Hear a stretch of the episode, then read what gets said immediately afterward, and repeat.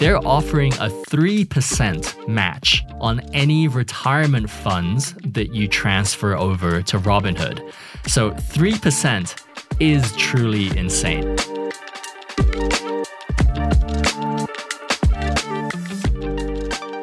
Hey everyone, welcome to episode 57 of the Daily Churn. Today's episode is going to be a recap of all of the things that I churned in January. And January turned out to be a pretty busy month. I went pretty hard in January, and not just from a, a churning perspective. I mean, churning wise, we've got a bunch of new credit cards that I opened, uh, a lot of interesting brokerage offers, banks cell phones, big one on cell phones, meal kits, so all kinds of good stuff. But I was also doing a bit of traveling in January to kick off the year.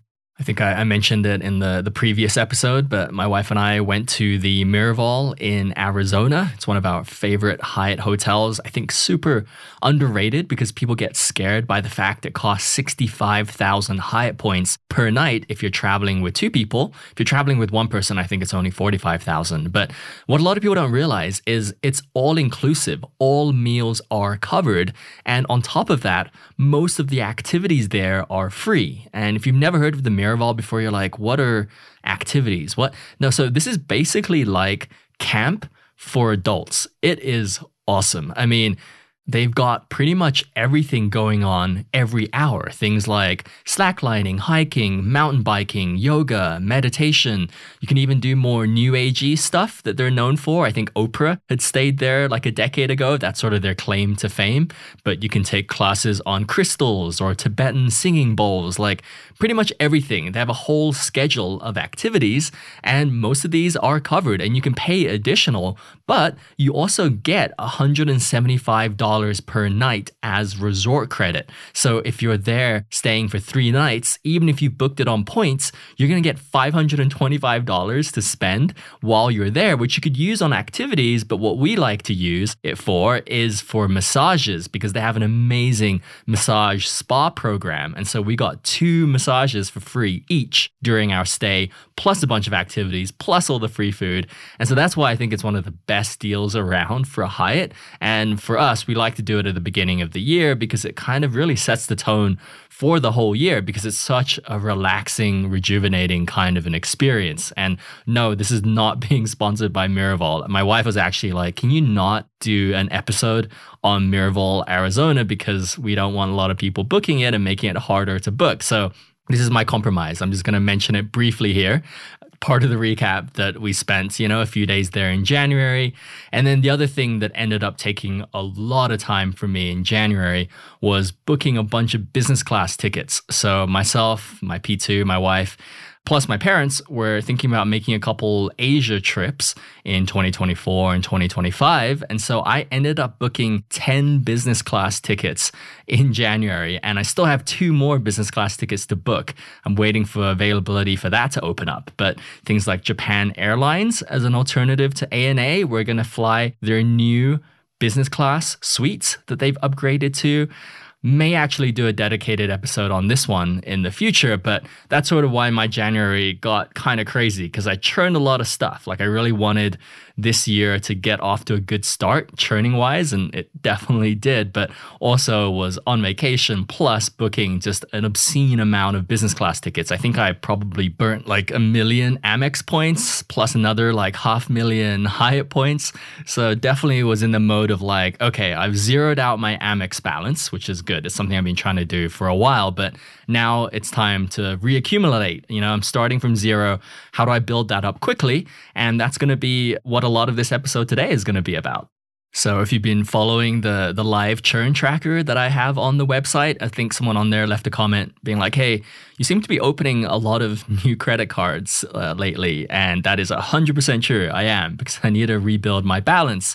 But speaking of the live churn tracker, everything that we talk about today can be found on the tracker. You don't need to take notes. I have all of the things that I'm churning along with my own comments and data points and links to all of these churns. And you can find all of it at thedailychurnpodcast.com slash tracker. It's totally free to join, and you also get access to the free newsletter, which notifies you anytime one of these new episodes comes out, along with all of the show notes sent straight to your email. So definitely check it out if you haven't. But for now, let's get back into the January recap because it's a big one today. Starting with credit cards. I have been going pretty hard on credit cards these last couple months. Um, the big one that posted for my P2 was the Capital One Venture X business card. And that's the one that gave you 150,000 miles for $30,000 of spend.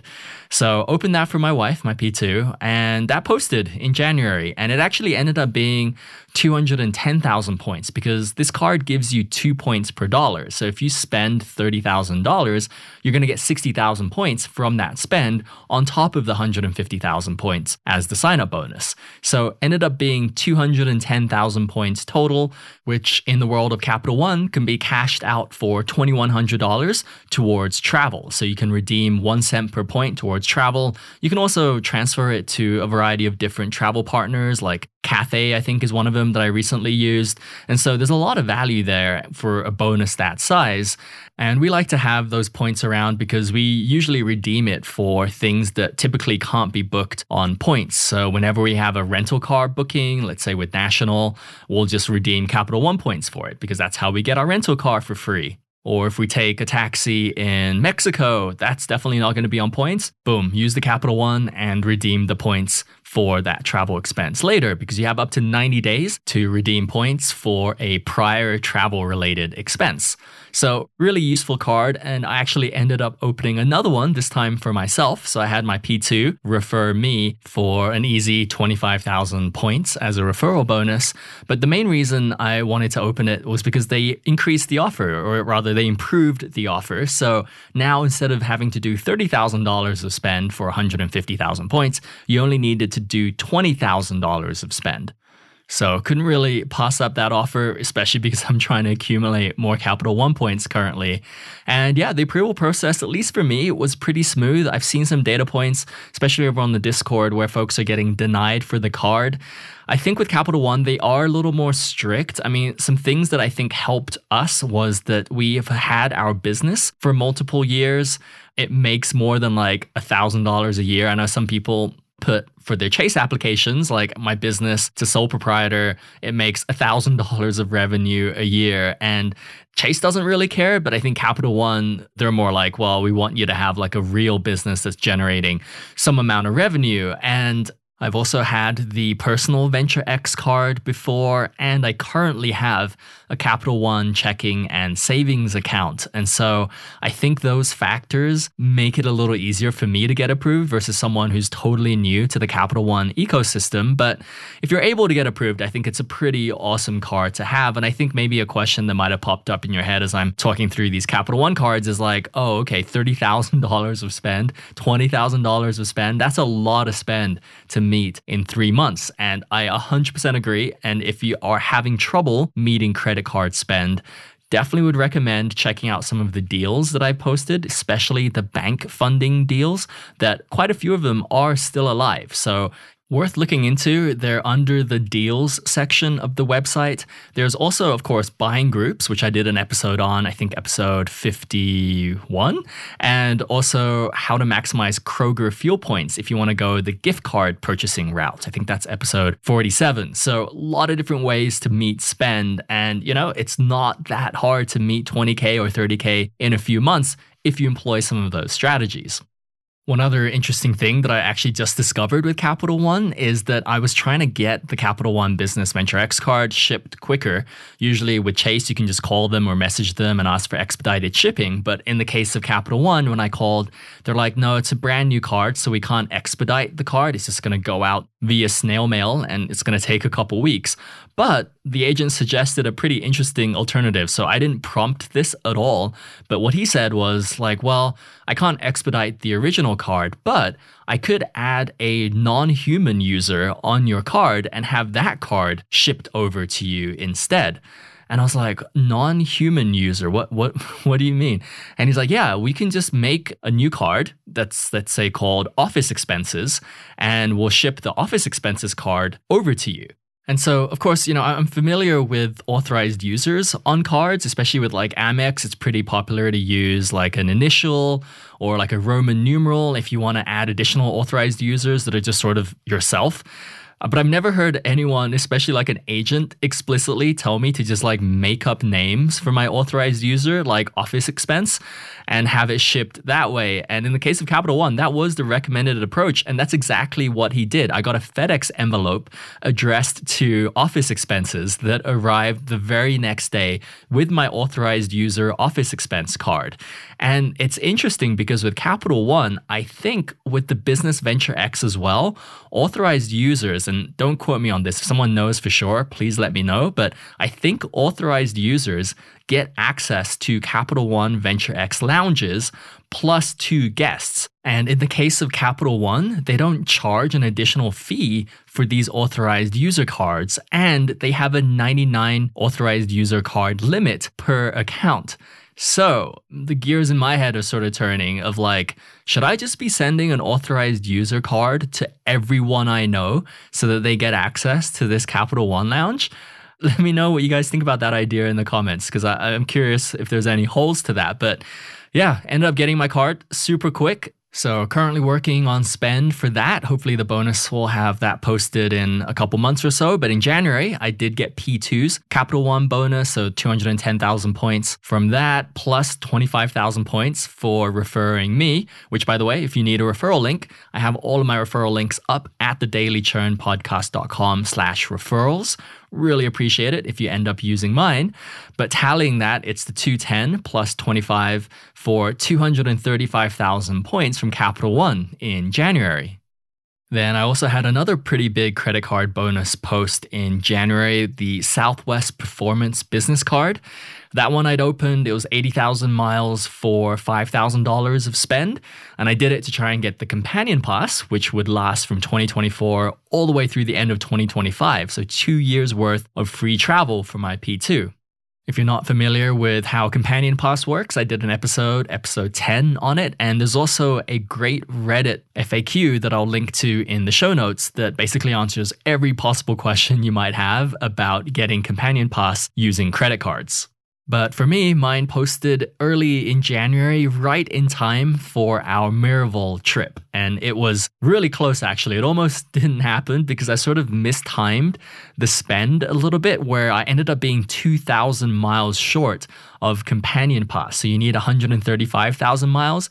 I had 133,000 miles post in January. And I was like, crap, I have a trip in like a week. And it was too late to put more spend on the card because that spend wouldn't post until February and I needed to spend now. So I did a bunch of research and I discovered, which you know I think might be obvious to a lot of you already, is that Southwest has a shopping portal. So similar to like Rakuten or Capital One Shopping or any of these shopping portals, you can earn Southwest miles by purchasing things through their portal. And they have promotions. And one of the promotions was if you order HelloFresh, you'll get 2,500 points. And these points seem to post pretty quickly, like within a few days. Like the shopping portal tells you how quickly it posts, and it listed it as like within a week. So I was like, okay, this could work, but I also wasn't totally sure. You know, does HelloFresh give you the points immediately or after your first order ships, or they wait 30 days? Like none of that was really clear. So to hedge my bets, I also bought some stuff at Lululemon because Lululemon had a promo on the shopping portal where you get five points per dollar. So I just bought like $500 worth of Lululemon stuff.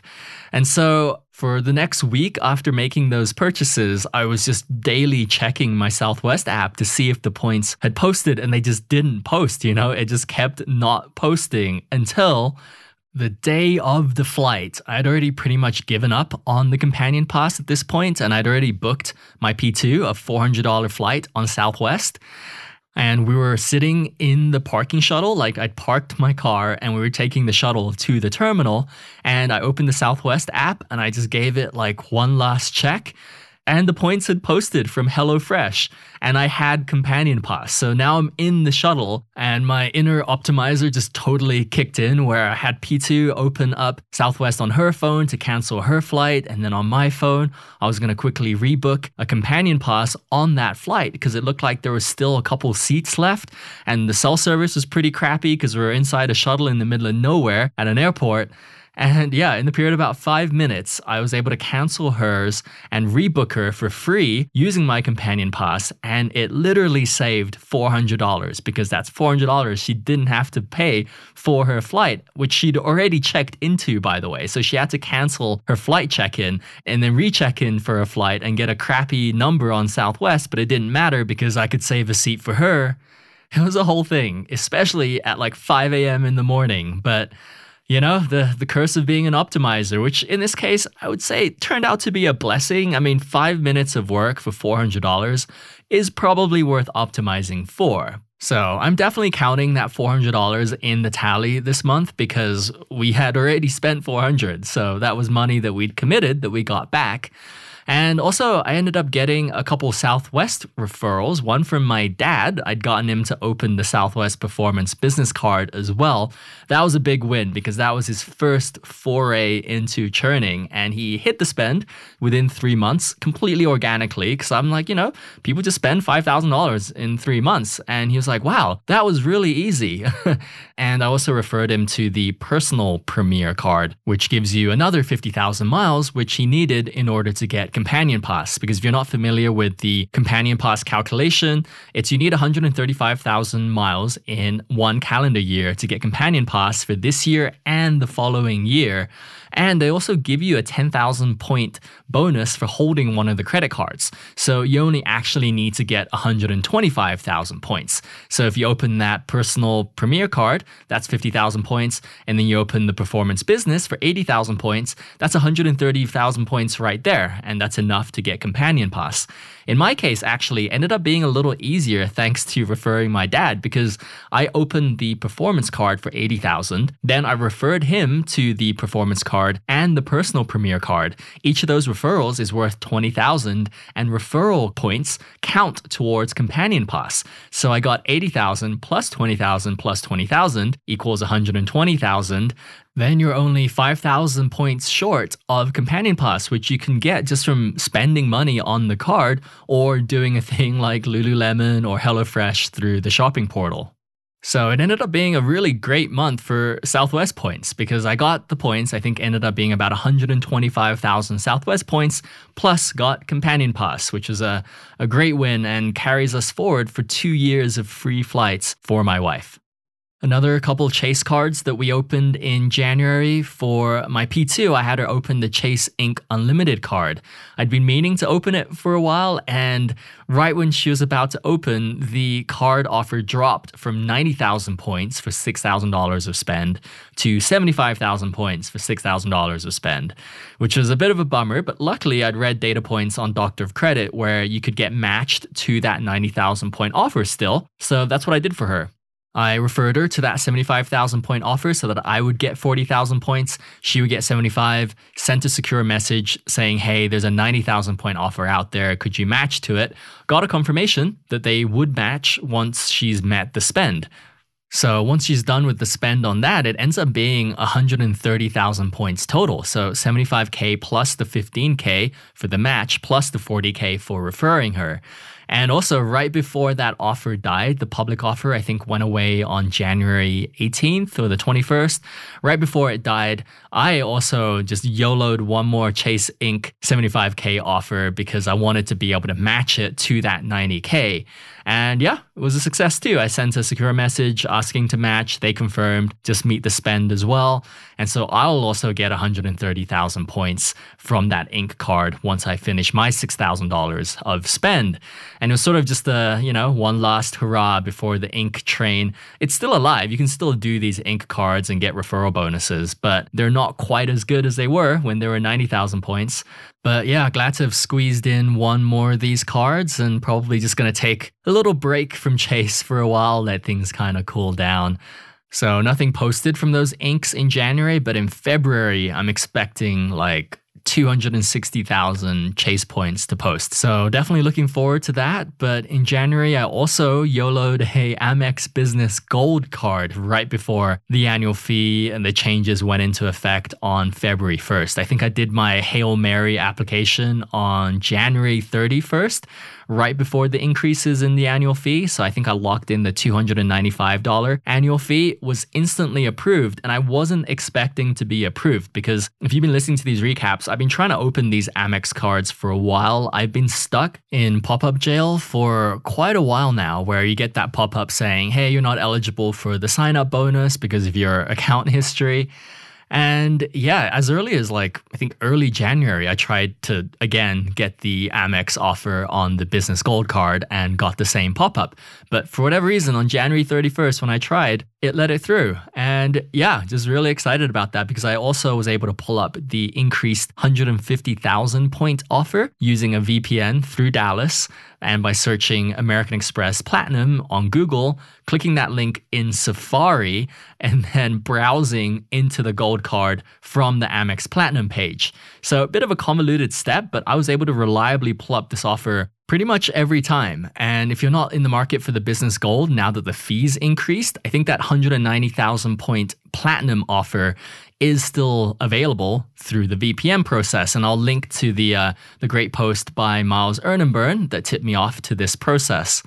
Still working on spend for this card though. It's a pretty new card, so nothing to report bonus wise for the January recap on that one. But in terms of Amex stuff that did post in January, I did get a $350 credit as a retention offer on P2's Morgan Stanley Platinum card. If you're not familiar with the Morgan Stanley flavor, I did an episode on it. Let me see. I think it was episode 38 on how to open this Morgan Stanley card. The main benefit with the Morgan Stanley card is you get a free authorized user. So instead of paying $175 for the authorized user, it's free. And so I'm an authorized user on there, and it's great for things like lounge access because now Amex Platinum Centurion lounges require one Amex Platinum per person trying to get into the lounge. But anyhow, the annual fee had come up. It was due again at $6.95 and I just used the Amex online chat. You don't even have to call in to ask what kind of offers there were, you know, as a retention offer. And on the third and final offer, they offered $350 back if you spend $4,000 on the card. And that was the highest retention offer I could get. I mean, it's always good practice when you ask for these offers to just keep asking, is there any other offers? And then eventually they'll just be like, this is the best offer we have. There are no other offers. But everyone's offers are to vary. So I think the way they decide who gets what offer is just based on how much money you've spent on the card, how long you've had the card open, all kinds of factors. But definitely worth asking for a retention offer before you just go out and cancel the card. So in January, P2 got the 350 from that Morgan Stanley Amex Platinum retention. Then tallying up everything else as well, there was the 235,000 Capital One miles, 125,000 Southwest miles, $400 from that Southwest discount for a total of 360,000 miles and $750. So, pretty big month for credit cards. I mean, if you kind of just convert that into cash, those Capital One miles are worth one cent per point. Southwest miles are worth about 1.3 cent per point conservatively. So that Capital One bonus of 235,000 points is worth $2,350. The Southwest bonus of 125,000 points is worth $1,625 if you multiply by 1.3 plus the $750 from Southwest bookings and Morgan Stanley. The whole thing ends up being $4,725 just from credit card bonuses in January. So, really, really great month when you look at it like that.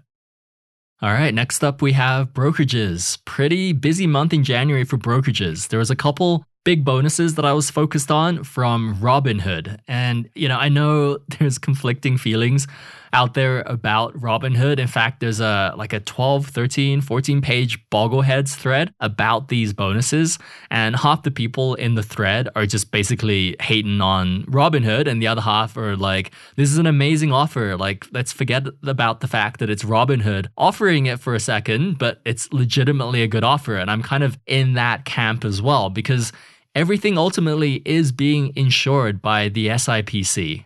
So, no matter how you feel about, you know, Robinhood's ethics or their liquidity and their potential of being bankrupt or being bought out, like it's sort of not that relevant to the bonus itself because at worst, you'll be able to get your investments back from the SIPC, assuming you're investing less than $500,000 per account. So I read the whole Bogleheads thread. I'll link to that in the show notes as well. But after reading it, I felt pretty comfortable doing the bonus. And so the first of the bonuses is that Robinhood was giving a 1% match on any money that you transfer over into Robinhood. What was unique about this was that the 1% was uncapped. So we've seen better offers before. I even did an episode, I think episode 34 on Public, back when Public was offering $2,000 if you transfer in $100,000 of assets. So that's like 2%, right? 2% return is the bonus pretty good. In the case of Robinhood, it's only 1%, but it's uncapped. You can transfer in as much as you want. Like there were jokes about, well, if I transfer in a billion dollars, Robinhood is going to give me $10 million. In theory, yes. If anyone has done that in practice, I would love to hear the data point. But if you're able to do that, you're probably not listening to a churning podcast. But in our case, you know, we were planning on transferring definitely less than $500,000, so the money would be SIPC insured, and getting an extra 1% return on the money transferred seemed like a great deal. That's just basically an improvement on your market return. Because remember, you're transferring over stocks, right? Assets that are already invested in the market. So this is an additional gain on that money. This isn't like you're transferring in 200K from a checking account and now you only get a 1% bonus. That wouldn't be a good deal because your 200K isn't earning anything. But if it's already in the market, this is just like a sweetener on top. The only requirement is that you hold that money at Robinhood for two years if you don't want them to take any of that bonus back which that was the part I was conflicted about because I do brokerage bonuses. I, you know, in a given year, maybe move our funds three, maybe four different places to get that bonus. But 1% is pretty good and not having to do that for a couple years. Yeah, you know, that's that's good. That's time saved not having to chase other brokerage bonuses. So it was sort of like a both a pro and a con that there was a 2-year holding period. So I did that one right on the cutoff as well. You just had to have initiated the ACATS transfer by January 31st, which is when the offer expired. I, I, think they bring this offer back periodically. So even if you've missed it, you know, keep an eye out and this might come back around. The other Robinhood brokerage bonus, which is still available and goes through April 30th, although I probably wouldn't wait till the last minute in case they do decide to pull this one because it's a pretty crazy offer, is that they're offering a 3% match on any retirement funds that you transfer over to Robinhood. So 3% is truly insane. Like 1%, you could be like, okay, you know, sometimes there's better deals elsewhere. 3%, is the best that I've ever seen for retirement funds. Usually, you don't get bonuses on retirement funds. Most brokerage offers are specifically for your taxable accounts. They exclude retirement funds. There's some exceptions to that, and when there is an exception, I definitely tackle it. Like that Wells Fargo $2,500 brokerage bonus last year that both P2 and I did that didn't exclude retirement funds. So we definitely moved our retirement funds over to Wells Fargo. But that's you know, more the exception than the rule. In the case of this Robinhood offer, they're specifically targeting retirement funds at 3%.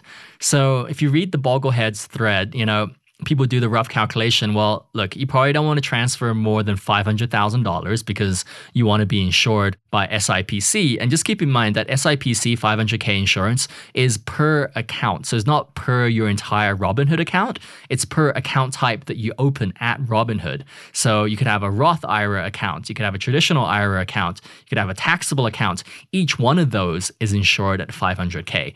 But the rough math is, you know, if you're able to move over 500k from a retirement fund into Robinhood, Robinhood will immediately post a $15,000 bonus bonus. That's 3% of $500,000. That's pretty insane. That's a massive bonus that they give you immediately. And it's like, it's not like they're waiting till the holding period ends. And that is the main downside of this bonus is that there is a five year holding period on your retirement funds. But they give you the bonus up front. And if you dip below the amount that you transferred and the amount that they gave you a bonus for, they're going to deduct it from either your cash balance or they'll just take it via ACH from your linked bank account. So there's no really getting around the five year rule. The other less than ideal part with this bonus is that Roth conversions are counted as you withdrawing out of the account, which would impact how much of the bonus you get. So if you are doing Roth conversions and you convert, let's say, I don't know, 100K out of the account, that's 100K less of the bonus that you're technically eligible for. And Robinhood will deduct that bonus amount, even if you're converting into another account at Robinhood. So that's the kind of crappy, annoying part and is making some people be like, well, I don't know if I want to do it. And definitely that's sort of our case too. I just did an episode a couple episodes ago about Roth conversions. And so we're definitely planning on doing Roth conversions. On my end, though, I'm just like, I think it's still worth it. You know, I don't know how much Roth conversions I'm going to do in the next five years. And if Robinhood has to take some of the bonus away, that's fine. That's understandable. But in the off chance I don't convert that much, it's a 3% bonus that I wouldn't have gotten otherwise. Like that's an extra 0.6% market return every year for five years. I don't know of any other promotion or brokerage that's offering that kind of an increased guaranteed return that you receive upfront. So that's on my plate to do. I have until April 30th. There is, of course, some risk that too many people do this and Robinhood pulls it early. So if you're interested, you may want to get to it in the next few weeks or next month. I'm going to try and knock that out in February. Then there was another brokerage bonus that popped up on my radar that I was kind of procrastinating on until a few days ago, which is the M1 Finance referral bonus. That's where you get $250. So each party, the party being referred and the party referring, gets 250 if you make a $10,000 deposit, which in itself is not that great, but the $10,000 only needs to stay in the account for 30 days. And that's what makes it really great if you have $10,000 lying around parked somewhere else, this could be a good place to park for 30 days.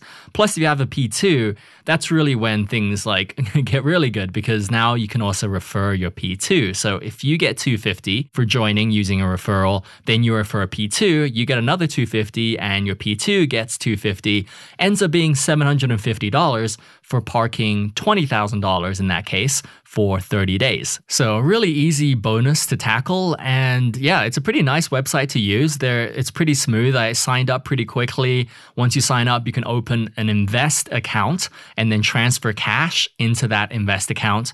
The deposit, I think, showed up within a day. And once the deposit shows up, is when you can then refer other people. Because I had to wait for that to be able to refer my P2. And at least the data points I'm seeing on Discord, the bonus also posts pretty quickly, like within a few days. The only mildly, I guess, annoying thing about M1 is that, you know, their whole gimmick is pies and slices. I feel like every brokerage now has to have some kind of a gimmick to sort of stand out. And M1 went with your portfolio is a pie and you can pick slices. So you don't invest in stocks, you invest in slices.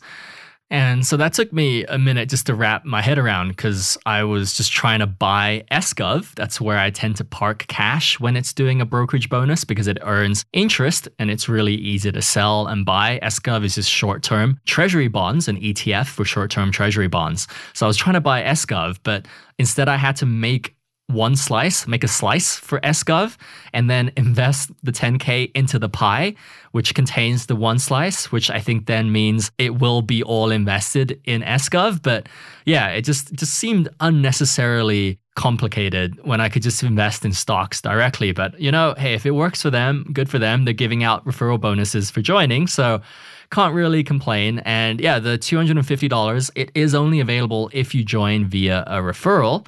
I used Couch's referral over on Discord. Thank you, Couch, for sharing that one. If you need one, I'll have mine up on the referrals page on the website. If you end up using it, definitely let me know. Really appreciate it, and I'll give you a shout out in the next episode. Finally, on the brokerages front, I got a couple bonuses from Moomoo. We all remember Moomoo, right? That was my churn of the year last year because I made $15,000 from Moomoo. But these bonuses were for transferring in assets. So, transferring in $3,000 into Moomoo, they would give you $100 for doing that. Previously, it was transfer $2,000, they'll give you 100 The latest iteration is transfer in $10,000, they'll give you 100 I think they're trying to test out how much people will transfer in for $100. $3,000 is about the upper limit for me. And so I did that for both myself and P2, moved in $3,000, bought SGov, waited, sold SGov, got the $100. The only thing with the $100 is the way Moomoo pays out is it pays out in a coupon that you redeem. The way to redeem coupons is to make a trade. And the coupon usually has the terms of the trade listed on the coupon. So that was all pretty smooth both myself and P2 got the $100, but trying to get the money out of Moomoo, they've unfortunately implemented some additional hurdles.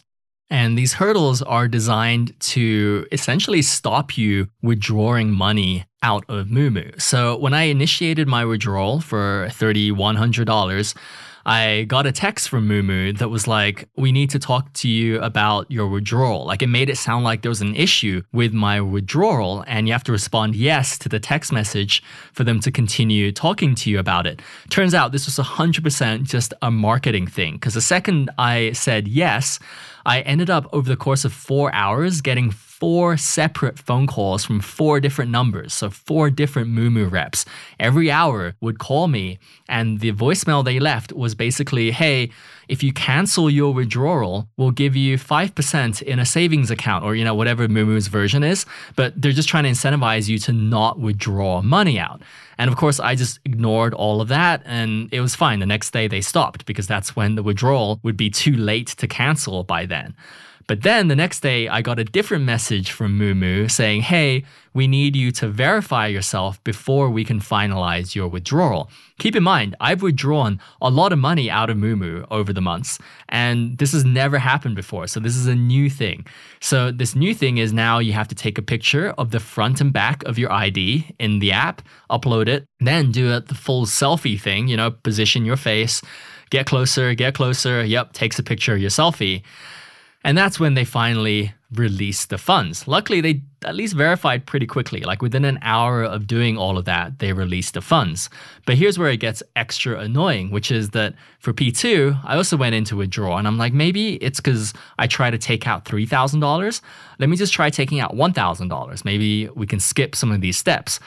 Nope, she still had to do the whole verification thing. Okay, fine. All right, now let me take out the remaining $2,000.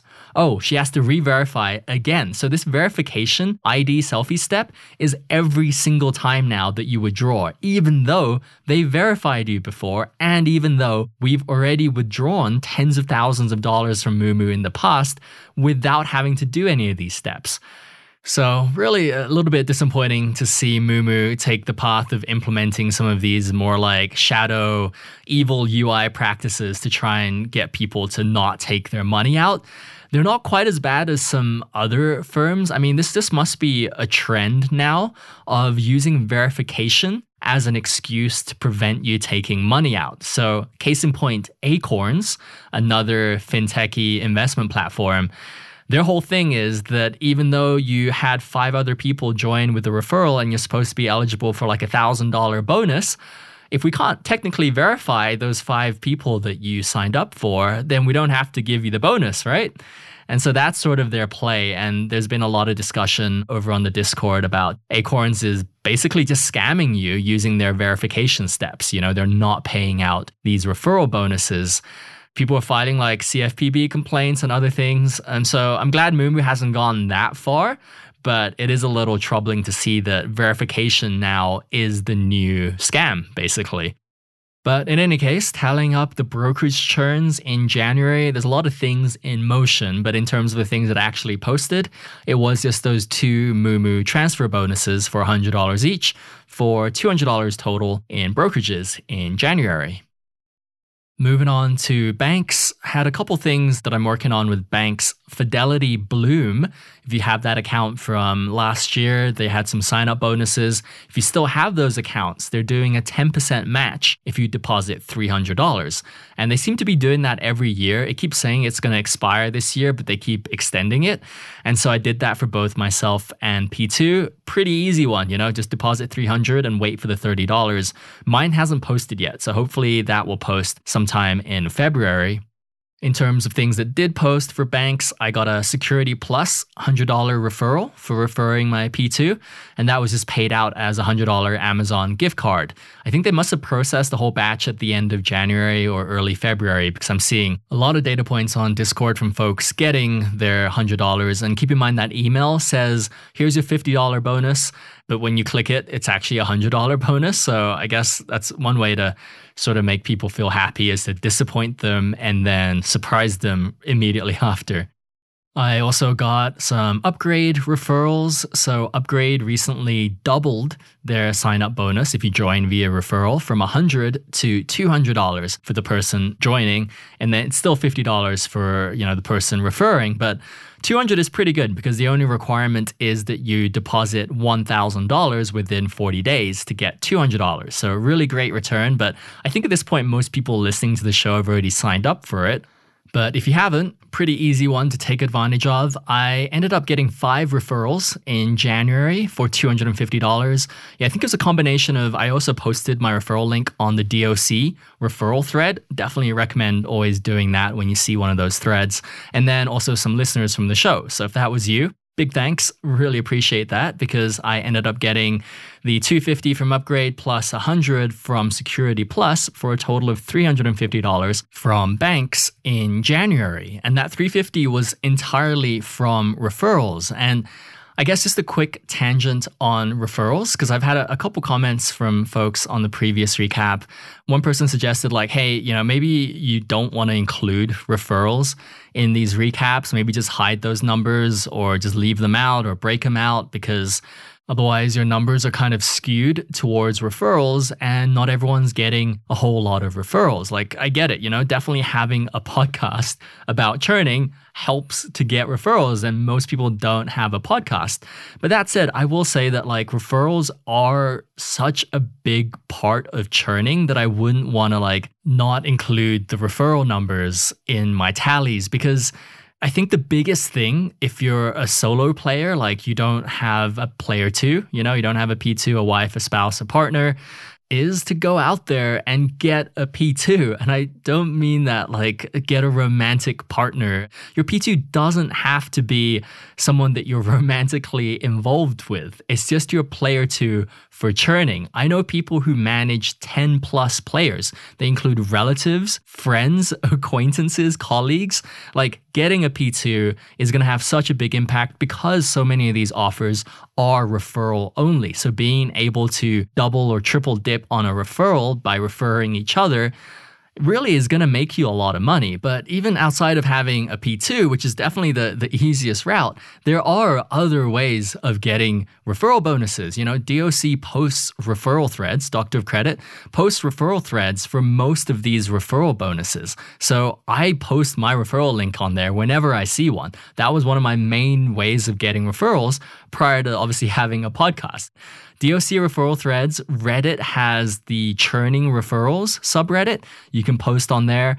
Our deals Discord also has a referrals channel where you can share and request referrals. So there are a variety of options out there to get referrals if you're willing to be a little proactive. You know, they're not just gonna come to you. You have to go out there and seek them. And so that would be kind of my homework to you if you're doing the whole churning thing solo and you're not getting any referral bonuses is to go out there and, you know, try and convince someone to be your P2. It doesn't have to be a romantic thing. Or if that just is just like absolutely you don't want to do that, use some of these places that I mentioned to share your link, you know, post it there because I think doing some of these things is going to have a way bigger impact to your overall churning game than just doing one of these bonuses that I mentioned in the recap. So that was my quick uh, tangent, two cents on referrals and churning, which is that referrals are a pretty big part of churning. If you're not doing them, you're, you're kind of missing out a little bit. You don't need a podcast to get referrals. But getting back to the recap, we're going to do cell phones next because January, amazing month for cell phones. The big thing that happened in cell phone land in January for myself and P2 was that our T Mobile keep and switch $800 rebates posted for both of us. So $1,600 total. If you have no idea what I'm talking about, I posted a deal for this. I think it, the title was Almost Free iPhone 15 Pros a few months ago. I think back in September. You can go to the dailychurnpodcast.com slash deals to see it. You do need to be subscribed to deals in order to get access to it, but I may just make it into its own dedicated episode in the future because it was really smooth. Like, I didn't want to make an episode about it and then have it not work, but I've fully vetted it now, along with a lot of people in the Deals Discord. We're all getting our bonuses. That $1,600 from T Mobile came in the form of a prepaid card that you can choose to have deposited straight into your bank account. I didn't know better and I put it into Cash App and then we drew it that way, but you don't even need to go through that step. They're literally just going to give you $1,600 in essentially cash for doing the keep and switch program. Quick TLDR is, you know, T-Mobile is gonna pay you $800 per phone to move over to T-Mobile, but you don't have to keep your service at T-Mobile. Once they give you the money, you can just cancel T-Mobile. So that's kind of the, the deal in a nutshell. But if you need more guidance and more details, check out the post it's still live and kicking. My P2 and I initiated it back in September when the iPhone 15s came out. And it took about four months end to end to get the bonus. But the program has been around since I think 2020. My friend was the one who first tipped me off to this that he's like, hey, you know, I'm getting a free iPhone every year, and this is how you do it. And yeah, it's been around for four plus years now. So I feel like it's probably going to stick around for a while, which is why I'm a little more comfortable sharing it publicly with you guys. But definitely an amazing deal. Ended up getting $1,600 from T Mobile in January. In other cell phone news, both myself and P2 got a $26 check from Apple for the Apple replacement device lawsuit settlement bit of a mouthful. Uh, both got that. I don't even remember when we filed for that settlement. I think it was something to do with like getting a refurb unit when you return or replace something under warranty. In any case, we both got $26 for an easy $52. But on the topic of settlements, Verizon also sent out an email about the Verizon postpaid class action settlement, which I think is something about Verizon overcharging you something on the Verizon bill. So both myself and P2 ended up filling out that form. I don't know when it's going to post. I think you have until April to fill it out. So if you've had Verizon service sometime in the last decade ish, you could be eligible. And it's always worth filling out these settlement things because sometimes it's a dollar, but sometimes it's like a $100. Like you never know. And it only takes a minute of your time. And I ended up being eligible, both myself and P2, because, well, we got Verizon service temporarily just to do the T Mobile keep and switch deal. And so we became eligible. I think that means we're not going to get much money because we only had Verizon service for a few months before we switched over to T Mobile. But again, I'll post a link to it in the show notes. See if you're eligible, fill it out. Maybe you'll get a bigger check than we'll get. But tallying everything up from cell phones in January, it was $1,600 from T Mobile and $52 from Verizon for a total of $1,652. Finally, we have meal kits. So I've been getting back into the meal kits game. I, you know, I did an episode on meal kits. It was one of the first episodes I did. I think episode two or three. And for a good year or so, we were eating meal kits every day. I have like hundreds of meal kit recipe sheets, the papers they send you, stacked. Like it's two feet high, you know, because I was like, maybe I'll cook these recipes again in the future. So we kept them all. So I was going pretty hard on meal kits for a while, but last year really kind of took a break from them because we're like, hey, let's just do some more of our own cooking. And that's been great. But they got me back again this year because they sent a mailer. So HelloFresh will periodically send these comeback offer mailers. And you got to keep an eye out because there's so many different permutations of the comeback offer. but there's one specific one that's really good. And it comes in the form of just a flyer. It's not one of those that comes in a little padded envelope with a little business card type deal. This HelloFresh one comes in just like a rectangular sheet, like a little flyer. And those ones are 75% off of the first box if you come back and reactivate. And these are the best offers because 75% off of a box is better than a free box because a free box often those codes limit you to how much you can put in that free box. It'd be like three meals or two meals for two or three people. But the 75% offers are unlimited. You can pack that box to the brim. And packing a box to the brim means putting six meals for four people into one box. So essentially 24 meals. And it's a $200 box. But because you have a 75% offer, you only pay $50 instead of $200. So $50 for 24 meals is a really good deal. Even by like the Lean Fire subreddit standards, I think what is that? $2 a meal? That's pretty reasonable for a pretty good meal, too. Like it includes meat and all this stuff. And HelloFresh is one of our favorite meal kit services. But in our case, in January, it ended up being even better than that, which is that they messed up and sent that box twice. So, in the period of like two days, we received two of those boxes. So, instead of six meals for four people, 12 meals for four people. So, instead of 24 meals, we got 48 meals for just two people, for just me and my wife. And it was actually a little overkill because now you have to cook all of those meals before they go bad. It was like, uh, have you ever played that game Overcooked?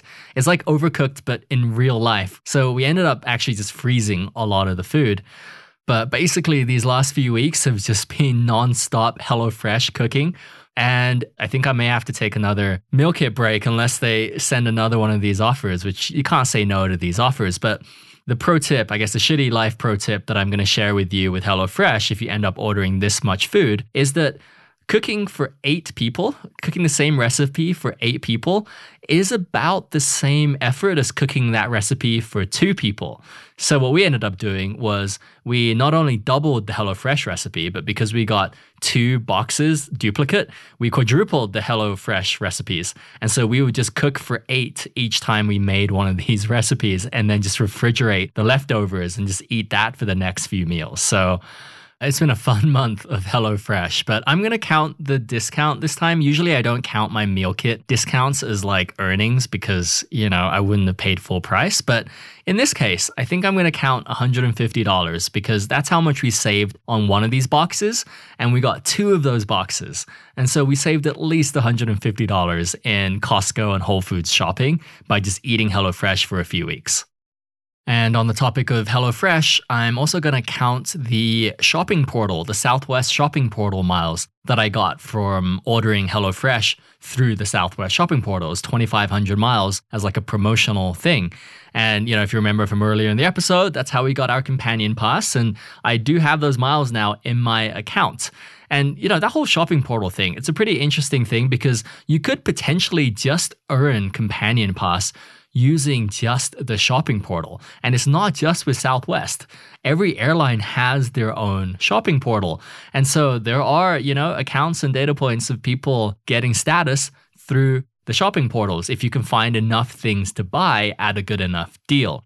But tallying up the meal kit stuff, it was the 150 in discounts from those two boxes plus 2500 Southwest points, which is worth about $33. Then tallying up all the churns from January, starting with credit cards, there was that 360,000 points from Southwest and Capital One, plus $700 from Southwest and Morgan Stanley. Brokerages, $200 from Moomoo. Banks, $350 from Security Plus and Upgrade referrals. Cell phones, $1,652 from T-Mobile and the Verizon settlement. Meal kits, the 150 from HelloFresh and 2,500 Southwest points for a total of $3,052 plus 362,500 points. Pretty massive month, especially for the beginning of the year. My goal is still the same, just to make $1,000 each month churning, and that blew it out of the water. I mean, if we just convert that real quick into the cash equivalent instead of just, you know, tracking points and cash separately, if we just made those points cash at their bare minimum value, we would end up with $7,110 total in cash and cash equivalents just from churning in one month.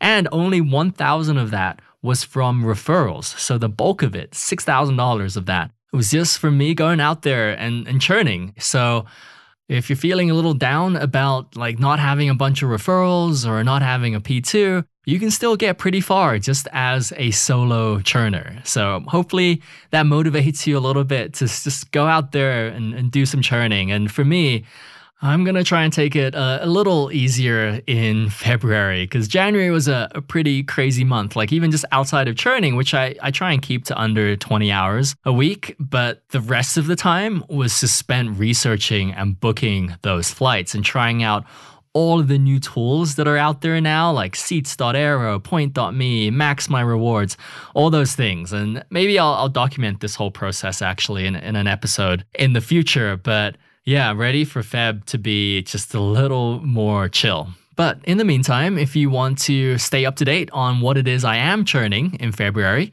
definitely check out the live churn tracker because I post everything I churn in real time there and keep that pretty up to date. There's also a deals Discord that I mentioned a few times in the episode. It is a private paid Discord where we talk about a lot of the deals that are a little too sensitive to be shared publicly on a podcast with a, a few thousand listeners. So definitely check it out if you've been looking to kind of up your churning game a bit and be a part of a community that's quite positive and, and helpful and I think pretty unique in the churning space. I think just a big shout out to everyone who joined in the last few weeks for not just supporting the show, but also for kind of embracing that vibe and helping to perpetuate it and, and keep it as positive and helpful as it is. And yeah, if you're new to the Discord, I just posted a Discord recap, a best of Discord of 2023 in January to kind of help you get up to speed because I know it is a lot. It's a bit of a fire hose sometimes. So I've curated some of the best comments and posts. Apologies if I missed one of yours. I I try and read everything in the Discord, but I do miss some things occasionally as well. But yeah, check it out. It's a pretty big post with a lot of useful stuff in there. And going forward, I plan to send out one of these monthly Discord recaps each month for those of you that, you know, aren't able to just be on Discord 24 7. So, yeah, you can find all of that online at thedailychurnpodcast.com. Otherwise, I will catch you all in a couple weeks for another episode. Thanks again for tuning in. See ya.